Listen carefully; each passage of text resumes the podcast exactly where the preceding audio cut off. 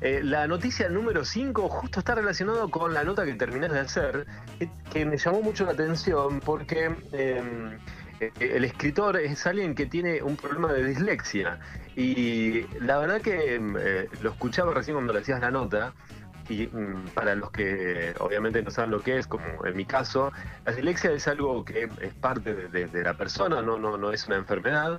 Y bueno, justamente es todo lo contrario a poder eh, tener un conocimiento sobre el tema de las letras. O sea, el escribir para alguien que es disléxico es eh, una, gran problemática porque se lleva mucho tiempo, según lo que, lo que leía y escuchaba de otros médicos, es em, reconocer la palabra, ¿no? Entonces cuando lo escuchaba al entrevistado ahí que estaba con vos, eh, que es José Camilo Neira, ¿no? María Neira. Sí.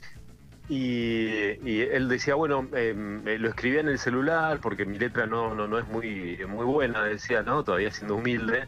Eh, y es que en realidad le cuesta muchísimo, ¿no? Seguramente si, este, ahí Camilo está escuchando, eh, seguramente va a confirmar esto. Pero bueno, lo loco es que em, una forma de, sobrellevar esta situación es justamente a través del, eh, aprendizaje, es una forma de, evolucionar, ¿no? Porque realmente es una gran problemática el no poder reconocer una lectura como se podemos tener nosotros o cualquiera que esté escuchando.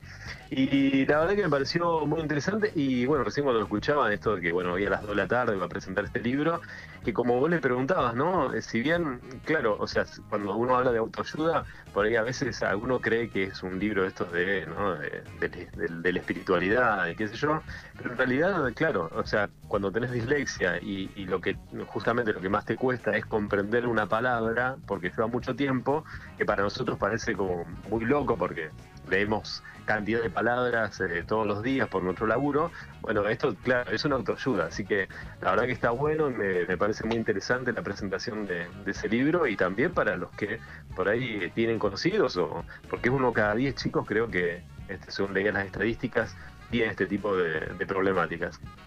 Así que bueno, me pareció muy interesante la, iniciativa y me parece este, genial la superación de, esta persona. Sí, y además está bueno, digo, que, se suma la cantidad de, personas que han publicado su libro, ¿no?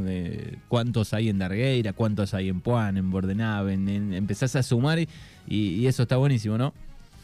Claro, sí, te escuchaba ahí em, que bueno es abierta al público, que pueden ir varios escritores y eso también es importante, que es lo que decís, eh, que, que alguien que le gusta escribir o que haya intentado escribir una novela, conocemos un montón, que les gusta leer y dice, bueno, ya que me gusta leer, también quiero escribir, no sé, alguna novela o parte de nuestras vidas y que tengas un lugar, porque bueno, obviamente ser escritor no es nada fácil y mucho menos llegar a ser este, muy conocido. Así que la verdad que me, me, me gusta ese tipo de encuentros y que cada uno pueda ir y exponer y, tomarse esto con, con, seriedad. Así que la verdad que me encantó la iniciativa. Por eso dejé en el puesto número 5. Llega el puesto número 4 de este viernes. El puesto número 4, como decís, eh, es el tema de cierres de campaña. Si bien obviamente no vamos a hablar de este, distintas cuestiones relacionadas al voto directo en sí, pero bueno, ayer fue el último día donde eh, los políticos eh, en campaña podían hacer actos, así que bueno, fue el cierre de, varios. Y vamos a hablar justamente de Bernet, que por lo que vi, el cierre de campaña fue haciendo entrevistas en todos los medios del distrito de Puan. Y alguna de las frases que, este, que puedo rescatar es que resalta Bernet el cierre de campaña fue el tema de esperanza, la palabra esperanza que lo hablaba con vos y con Fernando, y, y el tema de gestión, ¿no? Esto que estamos hablando tanto, que fue un candidato que mostró en poco tiempo lo que se puede gestionar estando mm, más que nada una cuestión histórica, y lo resalto por ese lado, eh, estando fuera del gobierno, siendo otro color político y que este, no, consiguió distintos beneficios para, para el pueblo y la verdad que eh, fue algo que decíamos siempre, ¿no? Algo que está fuera de contexto de lo que uno ha vivido en los últimos años políticos de alguien que consigue eh, gestionar este tipo de cosas. Así que por ese lado es la noticia número 4 que está relacionada con el cierre de campaña para mí de Bernet.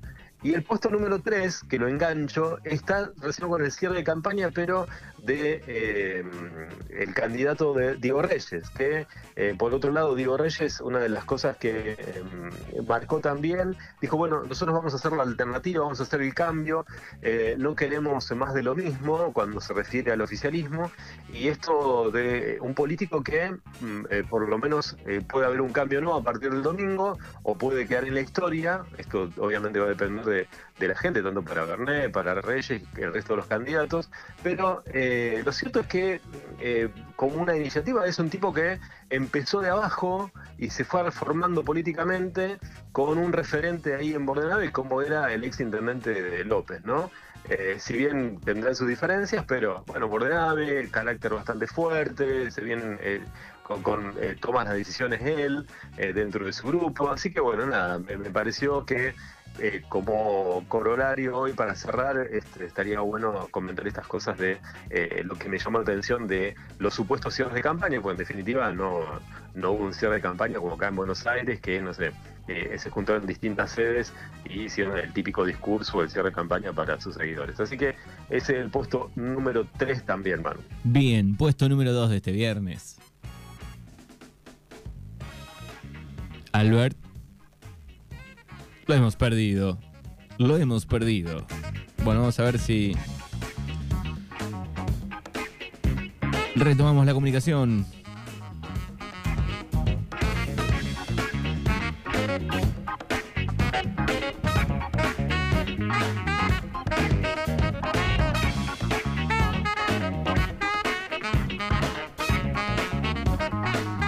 Albert, ¿ahí nos escuchás? Bien, no te escuchábamos, eh, te había sido. Ah, ah, no, no, escuchaba perfectamente, pero bueno, si se, corta, no sé, hay problemas con, las líneas. bueno, y el puesto número dos, te decía Manu, fue la noticia más leída de la última semana. Fue, pero lejos la más leída, pero no lo voy a poner en el puesto número uno, lo voy a dejar para el puesto número dos. ¿Qué tiene que ver con lo que pasó con la fiesta de la cebada? ¿no? Esta eh, noticia que leíamos el fin de semana el lunes, el domingo principalmente, que tenía que ver con esta multa millonaria que es de casi 10 millones de pesos para eh, la gente de la fiesta de la cebada, que en realidad eh, la fiesta de la cebada está involucrada porque fueron varias fiestas donde no se pagó a Sadaik. Sadaik es quien cuida los derechos de los cantautores cada vez que se reproduce la información. Esto para contarlo así muy por arriba para el oyente. ¿Qué pasó? En varias ediciones de la fiesta de la cebada, el encargado de pagar eso no lo hizo. Eh, fueron obviamente a un reclamo, eh, no se cumplió, entonces se, tomó como en rebeldía. Y esto generó una deuda importantísima. Pero atención porque en la regueira tampoco estuvo eh, fuera de este sentido de y que tampoco quedó afuera. ¿Por qué? Porque Aparentemente en Darregueira pasó con la peatonal Darregueira del año 2017, con la fiesta de la primavera también, eh, con la fiesta de Darregueira del año 2016 y eh, en otros lados, por ejemplo, no sé, la fiesta del churro en el 2017. Bueno, que fueron multas, si bien no tan grandes, millonarias como la, la que afronta la municipalidad con respecto a la cebada, porque acá el responsable, según esta nota y según lo que dicen eh, el, juzgado de Bahía Blanca, el organizador es el municipio. Y mm, eh, lo, lo toman como una glotonería fiscal. Y dice lo siguiente, siguiendo una costumbre que parece imponerse entre los niveles municipales y que contrasta con la glotonería fiscal que suelen exhibir, la demandada pretendió justificarse en formato un tanto impúdica de lo que la falta de autorización reclamada por la ejecución pública de la obra protegida por derechos de autor, diciendo que como las eh, no eran los responsables de Sadaik, de pagar a Sadaik, y que además la mayoría de las fiestas también, sacando la cebada, eh, eran gratuitas. Atención, porque cuando vos hacías una, supuestamente una fiesta gratuita, si vos pasás música de ciertos autores o llevas gente a cantar, por más que sea gratuita, los derechos hay que pagarlos, porque obviamente es como los derechos del el locutor cada vez que pasa una publicidad, eh, cuando todos los meses se le paga una parte, o no sé, el mejor caso del derecho de autor y del actor es, por ejemplo, en Casados con Hijos, que cada vez que pasa un capítulo, eh, se le paga una parte a los actores que, intervienen en ese capítulo. Bueno, para que lo explico así medio rápido para que se entienda. La cosa que fue la noticia más leída por esta millonaria multa que afronta la gente de la Cebada junto con el municipio de Puan. Bien, excelente. Puesto número uno de este viernes. Y el puesto número uno es eh, realmente una nota muy buena que, lograron ustedes, eh, em, cuando digo ustedes digo a vos Manuel y a, Fernando, que tiene que ver con este homenaje que va a ser el 6 de noviembre en, las calles de Walker Street y Corland Alley, que tiene que ver con este disco que ha sido hace muy poco eh, por la Rolling Stone catalogado como uno de los mejores discos de el rock latino, que tiene que ver con clics modernos de Charlie García, ¿no? Y mm, em, el impulsor de esto es el actor Mariano Cabrera.